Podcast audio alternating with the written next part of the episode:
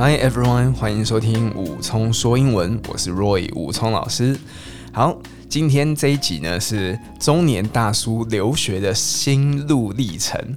呃，前几集有一个同学是我很久以前十五年前在嘉义稻城补习班的学生，哦，他的署名是五十加一人，OK，然后他就说，诶，为什么是五十加一人呢？不是绿豆加一人吗？好，算了，这个不好笑。然后他说，老师很开心用 Podcast 的方式听到我的声音，然后知道老师以前是念纽约的哥伦比亚大学，那为什么又再去英国念书呢？很想知道老师为什么突然做这个决定。好，这是他的用字。其实我不是突然做决定的，然后再当回学生有什么感觉呢？然后期待第二季。好，然后我前几集有前几集我讲到这个问题，然后我说这个可能需要另外开一集来讲，所以就是今天的。那我现在窗外下着雨，可是不晓得录音会不会录进去。好，不管。好，那为了录这一集呢，我还回去找 email。好，今天是二零二一年的六月一号，OK。好，然后我申请是二零一七年的时候申请。好，所以二零二一、二零一七这样有点久，我不会算啊。好，你们知道我的数字能力算不出来。好，那我是申请一八一九年在英国念书。好，所以我是二零一八到英国去。好，那为什么会申请嘞？因为啊，我从年少的时候就开始出来江湖走跳。我大学其实我升大学的暑假，我就已经在补习班打工了。好，那个时候去当辅导老师、解题老师，然后去解英文的题目。所以我要说我很早出来教书，真的就很早。好，就是呃，就是高三升大学的暑假。然后我那个时候在当辅导老师的时候，是辅导高四班。好，然后越来越多学生来问我问题，所以补习班就说，你要不要开一个小的辅导课啊？好，所以我大学就开始，大学一年级就上那种小小的团班，就可能十个人以内，或或什么的。然后后来我大大二的时候吧，有老有一个。老师他要出国念书，所以有一个班就给我们上。所以我那个时候在台北的这个学盟补习班，好，不晓得现在还应该还在吧？好，所以我那个时候大二就在学盟补习班教书，然后暑假的时候还去台中丽人补习班。好，台中丽人补习班，我们我应该可以这样直接讲出这些补习班嘛？好，因为我风评应该还算可以吧？各位补教界的朋友们，好，所以我暑假就去台中丽人补习班教书，然后。那是第一次去外县市教书，然后我很嫩，因为兵才大二，十九岁、二十岁的时候，呃，当时还没有高铁，所以是搭国光客运去的，呃，那我印象很深刻，大概五点半早上就要起床，然后搭六点的车。然后大概两个小时嘛，六点、七点、八点，八点到台中，然后休息一下，八点半开始上课这样子。好，所以然后暑假过后只上两个月暑假，补习班就没有叫我继续上。所以我想说，天哪，是教太烂了吗，还是怎样？可是隔一年的暑假啊，他们又又找我去上，所以我后来就在台北的补习班，还有台中的补习班。上那种高三班，还有高四那种升大学的重考班，所以一直以来我都在教学生考试啊，因为我自己号称很会考英文的考试。好，那一路这样教教教，然后后来去了台中教书，然后这个同学是在嘉义嘛，然后后来也去了嘉义教书。那当时去嘉义教的时候，就搭飞机了。啊，因为那个时候一样还是没有高铁，那搭国光客运或搭 Aloha 这样有点太累了，所以那个时候补习班帮我买机票哦，好，所以很神奇的那个年代。那我都我通常啊，就是因为我当时还在念大学，可是我同时又要接补习班的课，所以时间蛮紧凑，导致我很少去学校上课。好，可以这样说吗？好，然后我就开始在补习班教，然后大学毕业之后也在补习班教，然后后来啊，我在台湾的某一个。呃，大学念研究所，念英语教学所，然后可是我当时念得很不开心，连我们那个英语教学所的所长都看得出来我不开心，他就问我说：“你是不是应该要出国？”好，所以我那个时候就去纽约念书了。然后可是那个时候钱没有很多，所以我去纽约念书的时候其实蛮刻苦的，就是住的房间很小。就是一个很小，大概六平的房间吧。虽然我的房间好像在十几楼，打开窗户就可以看到中央公园。我住在中央公园的左边，好，所以我住哎西区啊，应该这样说。左边听起来不专业。好，所以那个时候住在呃房子很小，房间很小，要跟大家共用厕所。浴室，好，然后吃东西也要省吃俭用。大家知道曼哈顿的花费，所以我那一年念书非常的刻苦啊。然后我就觉得我在台湾当小少爷就好了，为什么要到纽约吃苦？可是有一首歌《New York, New York》，好，不知道大家有没有听过《纽约，纽约》？然后他就讲：If you can make it here, you can make it everywhere。如果你可以在纽约成功的话，活下来的话，你就可以在世界各地活下来。好，所以。这一句话一直放在我的心中，所以我觉得我一定要在纽约活下来，以后我人生什么都没再怕了。好，所以纽约就这样子刻苦的过完。我从纽约回台湾是身上一毛钱都没有，对，所以就是最后。一两个礼拜我都是用刷卡的，因为就是没有现金了。好，总之就回台湾的就学工作，工作，工作。然后我因为毕竟留学花很多钱嘛，所以我从早上八点半、八点四十排高四班的课，然后上到下午五点结束，晚上六点、六点半继续排那种家教班，就是高一、高二、高三。所以每天就这样子，这种在补习班的。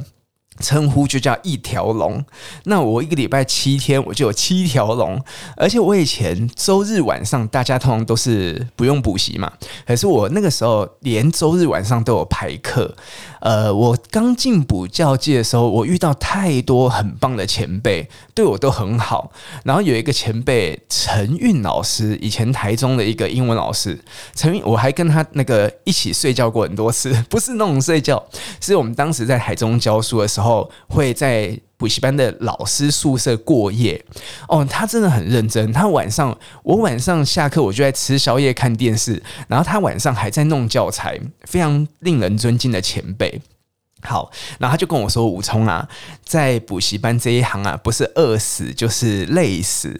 饿死就是没有人想要找你上课，然后累死就是大家都要找你上课。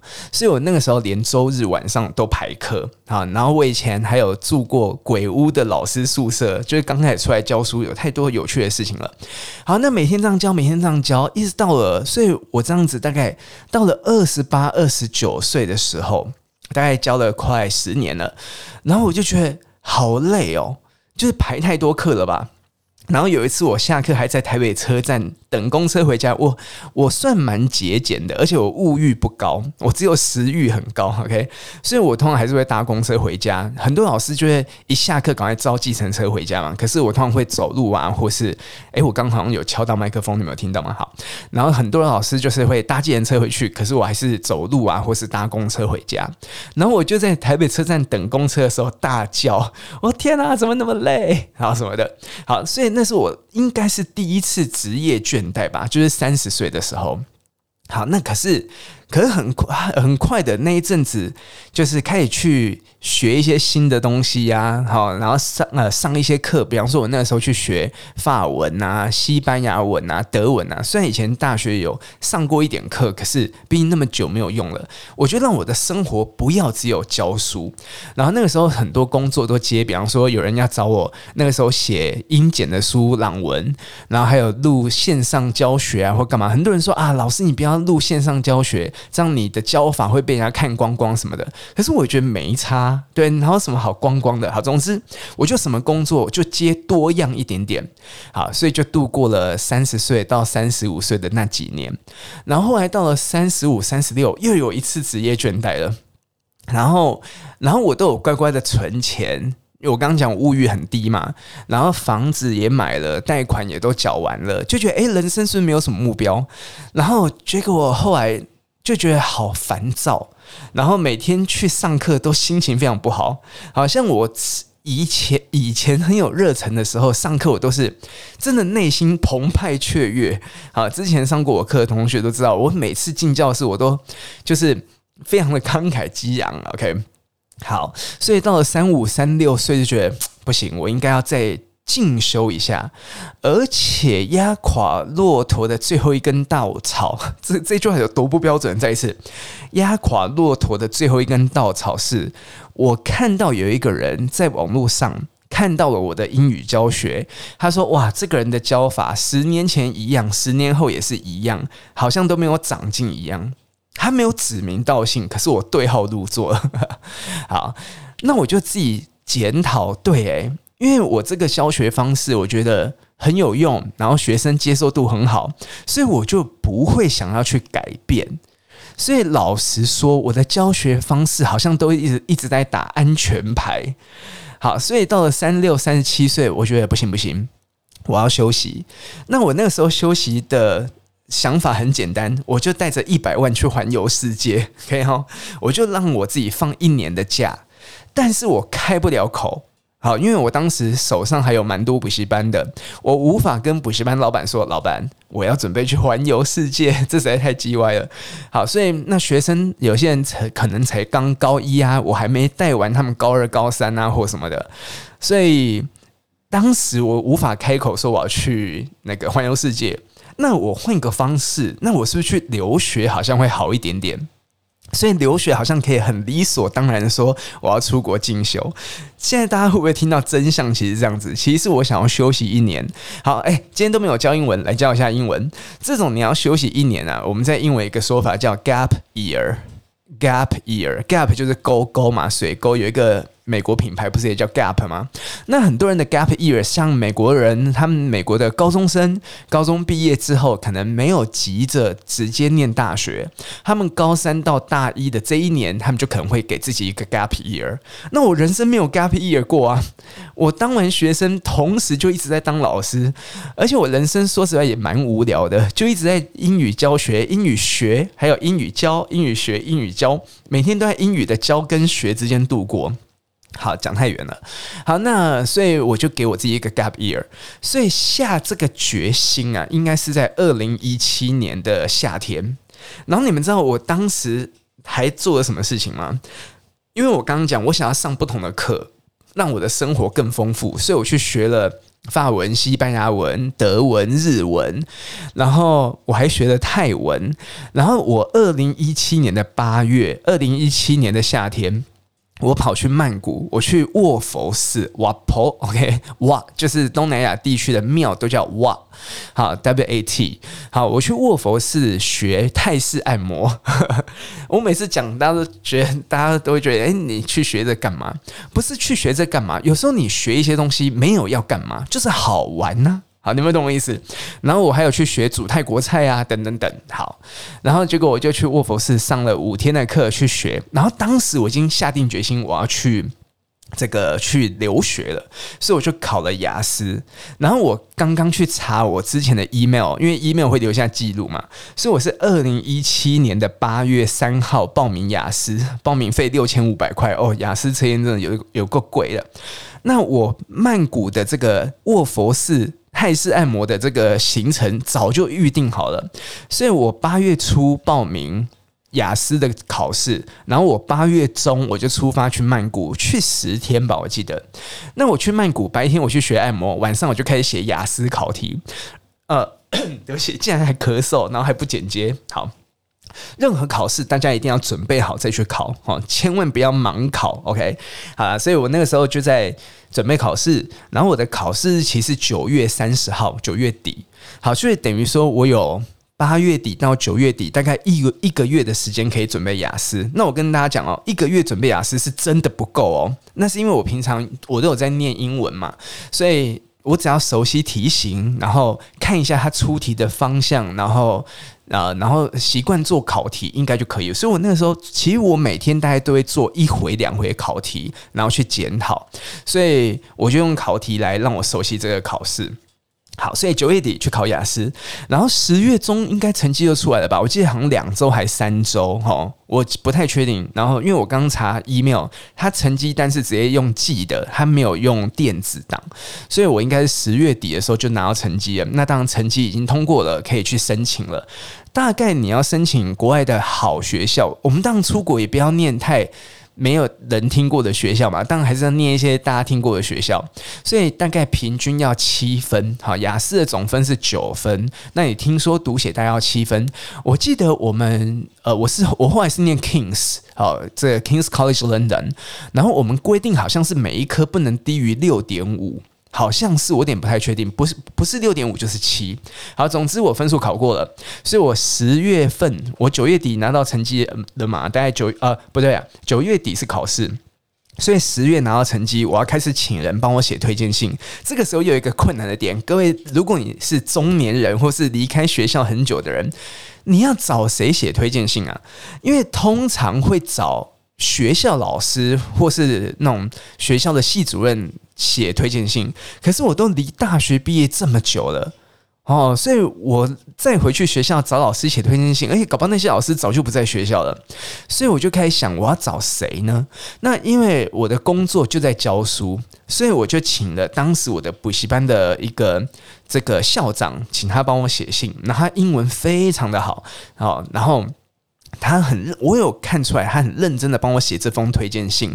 好，所以他呃，我就请他帮我写推荐信，刚好他可以看到我的工作表现，然后他自己也是语言学的专业，所以他也可以看到我这个我有没有读语言学研究所的潜力啊。OK，好，所以我非常非常非常，我到现在都还是非常感谢这位老师，好，王子元老师，大家这个。这个要学英文，可以到台北创圣文教，还有新竹创圣文教找 Alex，找王子元老师，好，非常棒的一个英文老师。好，所以我请王老师帮我写推荐信。好，那要两封啊。那我想想看还有谁？那我刚刚不是讲我还有去拍线上教学吗？所以我就请线上教学的线上教学的这个主管也帮我写。可是有时候写推荐信会有点尴尬，是不是每一个人的英文都很好？所以有些人，他们甚至会自己写完推荐信，请对方签个名或什么的。那我当时呢，有跟这个这个线上公司的主管讨论说，诶，我们要用什么方式来写？好，那我就一样。可是我们当然不能造假，所以不能把我推荐的天花乱坠啊。但是，比方说我有五分六分可以值得推荐的，我们就好好的讲这五分六分。好，那同时我要准备我的 study plan，还有 SOP 这个 state statement of purpose，就是我要写写一些我自己的备审资料。好，为什么我要去申请这个学校？然后，尤其是工作这么多年之后，我申请的时候是三十七岁了。好，所以为什么我要在三十七岁的时候再申请这个学位呢？好，所以，所以真的，如果你身边有那种。我印象，我很小的时候，二十几岁在补托福的时候，我旁边有一个，因为我以前是念成功高中嘛，我旁边有一个男生，我二十出头补托福的时候，他快三十岁，然后那个男生他是要去美国念，我忘了是念哪一科的硕士，然后他就觉得他快三十岁了，去念会不会太晚？然后当时我二十几岁，我竟然还鼓励他，我就说，我跟你讲，学长，你有这个梦想，你就要去。不然你每天每年都在犹豫，你只会一直轮回而已。然后我后来那个学长后来真的下定决心到美国去。我记得后来他去，他是去西雅图念书，然后结果他就跟我说：“Roy 啊，他他没有叫我 Roy，我忘了他叫我什么。可是后来我们还会在 PTT 网络上面联络。他说当时我真的有鼓励到他，虽然我那个时候只是一个二十出头的。”大学刚毕业的人在准备托福，可是我当时就鼓励三十岁左右说，你要去追梦啊！好，那我现在是三十七岁又再去了，所以我就要写为什么我工作这么多年之后我又要再去？那一样把你的优点讲出来。好，那社会人士去申请学校有一个好处就是你的在校成绩似乎就不是这么的重要。好，我我的讲这句话其实有点保留的点就是。因为你的实务经验好，因为你在 practical，今天都没有讲到英文。哎，我这一集会有人听吗？这好像在这个讲流水账的感觉。好了，不管了。然后总之，这个所以所以各位，如果是中年，或是你觉得你年纪大了，你还想有留学梦的话，我就是一个血淋淋好例子啊！所以你真的把自己的优点写好啊。还有每一次都有人说要不要去代办，或是要不要念语言学校。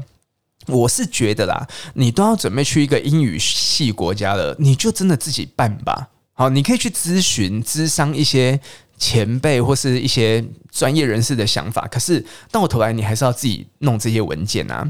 然后语言学校，我是觉得你在台湾就把英文考好，好，因为有些人是拿到 unconditional offer，呃，拿到 conditional offer，就是条件式入学，所以你可能要去念语言学校。可是与其因为语言学校其实也是蛮贵的，那你不如把那个钱在台湾，台湾的补习班都超棒的诶，OK，好，毕竟我也是补教业者。好了，总之好，所以这个这个语言学校还有这个代办，我们再看要不要再聊这个。好，那不管，我就开始申请申请，然后给大家一个小 tip。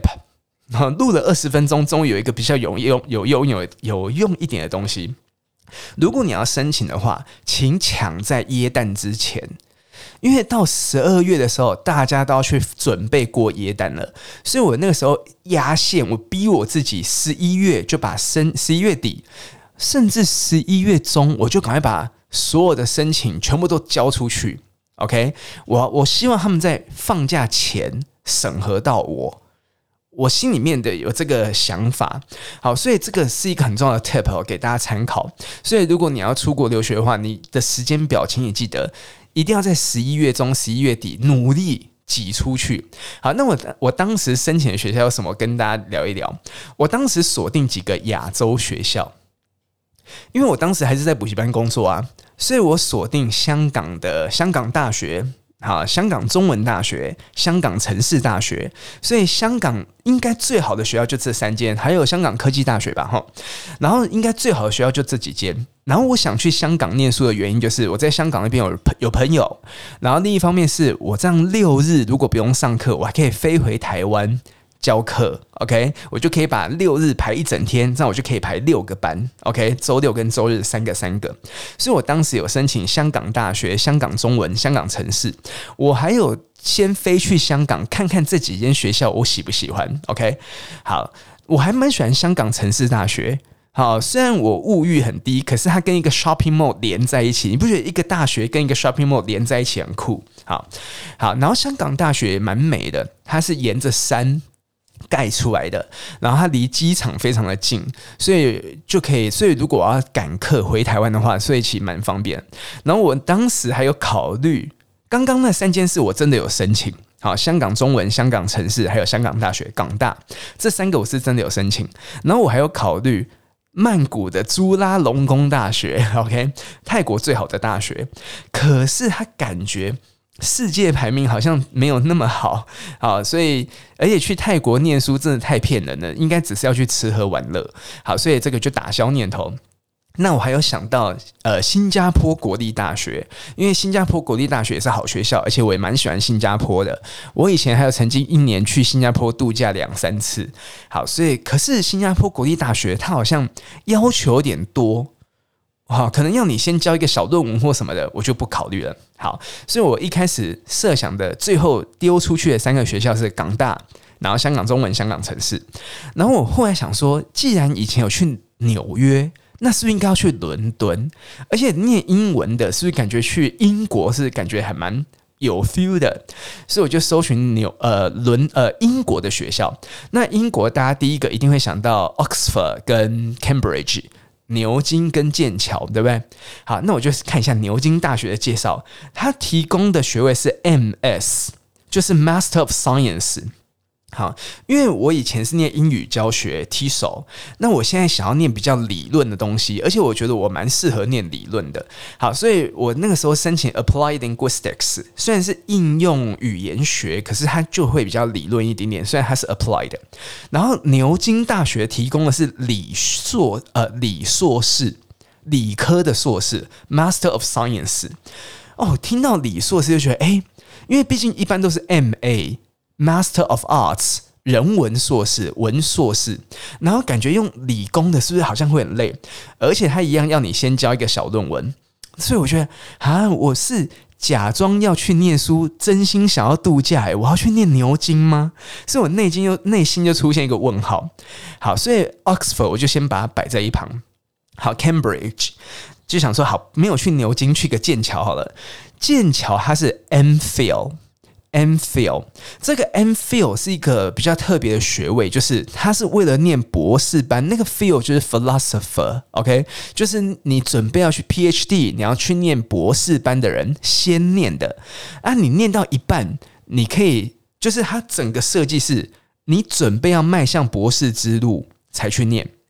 好，那你中途如果你通过考试，或者你不想念了，你可以拿到硕士学位，可是它不是你的终点，它要你。他希望你念到博士，然后他的学位叫 nfls in Theoretical and Applied Linguistics，他就直接告诉你他是 Theoretical Linguistics，他是理论的语言学。那我觉得还、要吗？怎么越来越可怕？又来了，我是想要假装出去念书，可实际上要出去玩。好，那我后来想说，好啦，那不要去牛津、剑桥，那伦敦应该也不错。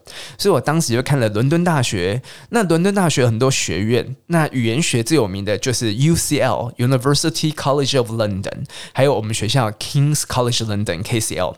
然后我就上了 UCL 的申请网站，可是我觉得好复杂哦，他要。呃，他要这个，他有些东西是要学校，比方说成成绩单要学校帮你传，诶，成绩单应该可以自己传。推荐信 reference 要你帮你写推荐信的老师帮你传的。那我觉得我自己一个人办就好了，所以我不想要很复比较复杂的过程。所以 UCL 让我觉得有点麻烦。我觉得越简单我越想申请。诶，by the way，附带一提，香港大学跟香港中文大学这两，我记得这两间。他们要我寄纸本的备审资料到香港去，好，所以除了线上把这个文件附加上去之外，港大跟香港中文他们要我去把纸本成绩单啊、自传啊、呃这个推荐信啊都弄成纸本的，然后我就要用邮递的寄到香港去，好，所以所以。这个我还可以接受一点点，可是像刚 Oxford、Cambridge 还有 UCL 就有点麻烦。然后 Kings 是我年轻的时候就有想要申请的学校，因为不知道为什么哎，我叫做 Roy，那 Roy 这个字它就有英国这个贵族皇室的意思，所以我觉得这个学校叫 Kings 感觉蛮酷的，就是国王学院。OK，然后我当时看，而且我们的校校监校长是。安妮公主，你看，所以我们有另，所以我们有这个公主，而且像英国女王啊，还有像这个凯特王妃啊，都有来我们学校。而且刚入学的时候，你还可以抽奖，看谁可以抽到跟公主喝下午茶。OK，我当时有去抽，可是没有抽到。好，所以我觉得 Kings 好像我年轻的时候就想要申请这个学校了，所以我这一次就来申请看看，然后发现他申请的界面也很简单，就是很容易看得懂。好，那申请学校通常都要有一个 U 比的，可以吗？所以我就找伦敦有没有学校可以让我备用，因为备用听起来怪怪的。因为像我申请的港大中文城市，然后 Kings 都是世界知名的学校，所以如果没有申请上，总是会害怕嘛，对不对？所以我那个时候就申请了伦敦的郊区格林威治大学，然后我当时没有去查它的排名，后来我发现它排名超后面的，可是。我我我会有一点在意排名，没有到十分在意。可是，毕竟花那么多钱，花那么多钱去念书，你还是会在意排名嘛？好，可是我当时就拿格林威治 （Greenwich University） 当做一个那个备胎啊，这样可以吗？好好可怜哦，被当备胎。好了，总之十一月，香港的三间学校啊，然后英国的两间学校，就五间丢出去了，然后就开始等等等，然后过耶诞节，然后。第一个给我录取的是十二月，你看多有效率！十二月四号，香港城市大学就给我录取了，所以我十一月中，所以我应该是十一月中丢过去哦。香港城市大学就给我 offer，所以你看十二月四号是不是真的在耶诞之前？好，所以我十二月四号拿到第一个香港城市大学的 offer，然后后来到了一月份的时候，一月初。一月十号左右，这个是我看我的 email。香港中文大学也给我 offer 了，香港中文大学给我 offer 了。然后，可是我想说，香港城市跟香港中文我都蛮想去的。像我刚刚讲，我还蛮喜欢香港城市的环境嘛，而且这个学校感觉很活泼、很有活力的一个学校。可是我觉得，好，那内心就觉得说，不去英国会不会有一点感呃，就是遗憾。好，虽然香港跟英国我都想去，可是我内心突然有一个声音，就是不去英国会不会有点遗憾？所以我在一月九号我就写信给 Kings，这是我们今天的第二个 tip。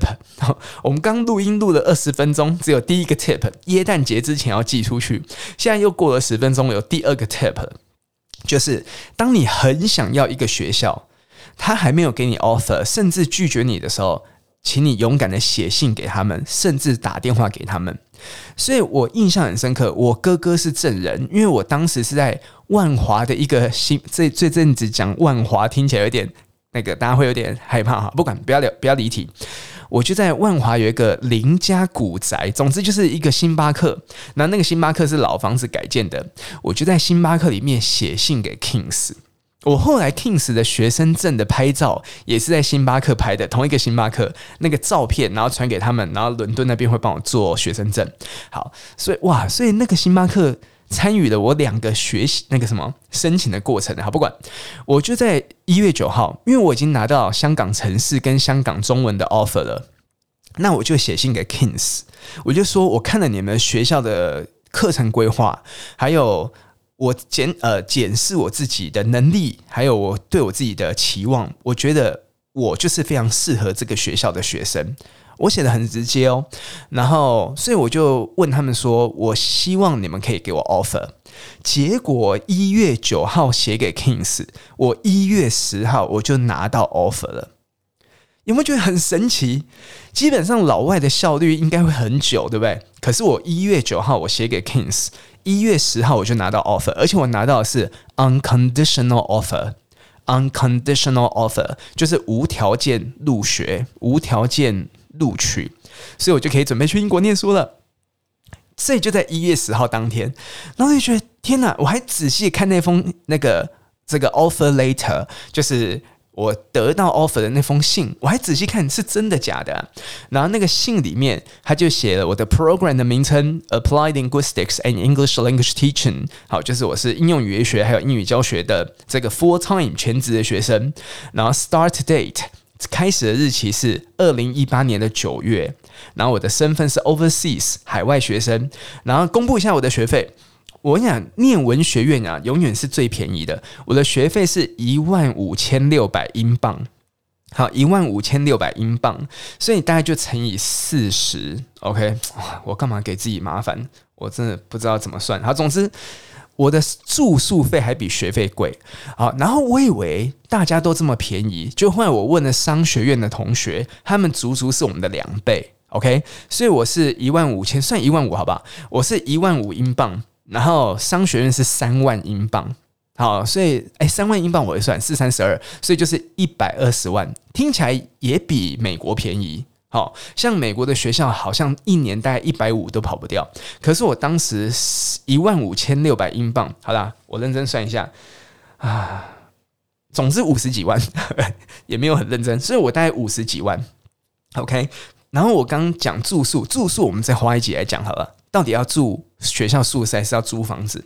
好，然后要先付定金。好，国外的学校都这样子。好，你要先付定金，告诉他们说你要念，所以他要我在四月底之前付他们两千英镑，然后把这个学籍定下来。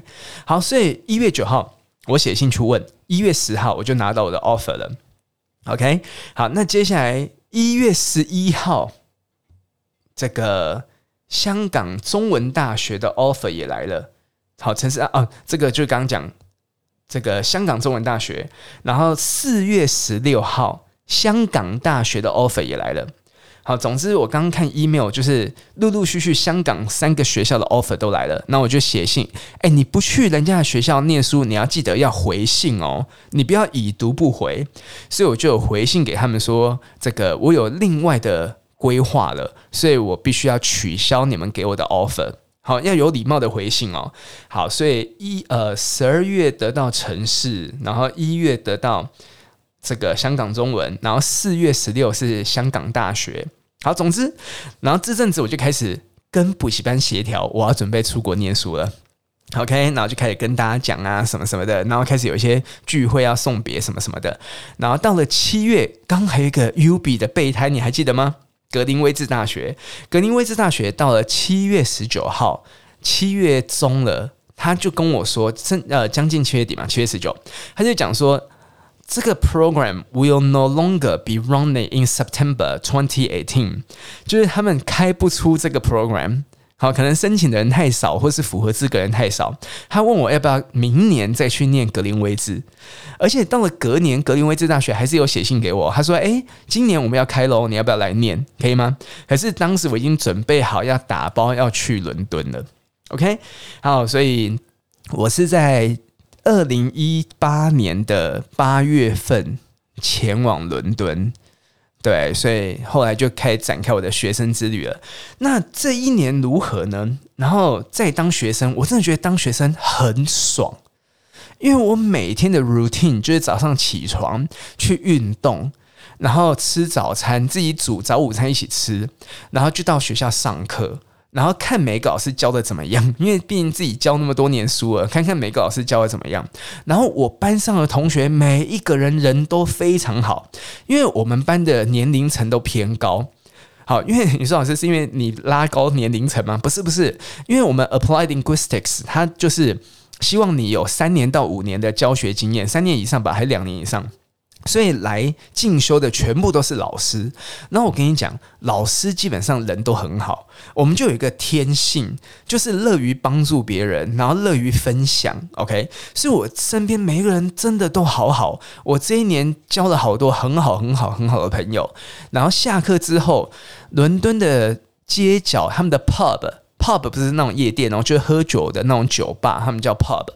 他们的 pub 真的跟台湾的 seven 的数量一样多，所以下课有时候我们班上几个同学会一起去喝酒，或是没有大家一起约，我就会沿着泰晤士河畔，然后泰晤士河畔也有一些这个小酒吧，那我就会在那边喝个酒，看看日落，然后看看观光客在那边玩得多开心，然后就散步回家，然后写功课、读书，好，然后下假日的时候。因为我别忘了，我这一年是假装要去念书，实际上我想要出去玩。那我第一次的旅行是好像九月底十月，我从伦敦搭客运，搭长途客运，跨过英吉利海峡到荷兰的阿姆斯特丹。这个是 another story。好，这个很有趣，我下次来跟大家讲。所以我在伦敦念书的时候，我第一个去旅行的地方是荷兰的阿姆斯特丹。那后来又去了比利时、葡萄牙、西班牙、匈牙利，呃，这个奥地利，然后德国，然后挪威等等等。好，要整理一下。我后来去了好多国家，而且我还不是最多的。我身边有些同学很会规划行程。好，去更多国家，所以我沿我还去了这么多国家。然后我这个人有一个原则，只要我一个人坐飞机，我就是要坐商务舱。然后如果很多人坐飞机，我就可以跟大家一起坐经济舱啊或什么的。所以我在欧洲旅游几乎都是搭商务舱，可是价格非常便宜。OK，所以我就在欧洲这样爽爽的过，然后也念了书，然后后来呃的确会有点压力，因为。英国的学制，我们之后再聊。他其实把它压缩得很紧，所以读书的时候那个压力很集中。然后可是放松的时候，我就可以到欧洲各地去玩。然后我带了三百万，包含我的学费、住宿费还有旅游的费用，然后一样花光光回到台湾。可是这一次的英国的留学就非常的开心，跟之前的。纽约留学就是很刻苦耐劳，有一个很强烈的对比。那我住宿舍，所以认识很多同学。我一开始有点紧张，就是不晓得大家会不会觉得我很老，因为毕竟我念书是三十七岁、三十八岁。可是我宿舍的同学人都蛮好的，然后加上我可能就是看起来没那么老，所以大家大家。觉得我比他们年纪大，可是没有觉得大这么多。大家觉得我可能六七呃二六二七吧，或者什么的。好，那他们可能是大学刚毕业，二十二岁，甚至我们有一个意大利来的中国小哥，OK，他中国小弟哈，他是大学部的，跟我们住同一个宿舍，所以他大学部可能才刚十八岁、十九岁，OK。好，所以在宿舍也跟大家玩得非常愉快，在过去在这留学的这一年，OK。好，所以以上。希望这个嘉义的同学有听到 我们讲那么久，好，所以你身边如果有，或是你自己想要突然去流浪，但现在疫情会比较麻烦，还是我跟你讲，做好准备就去吧，OK？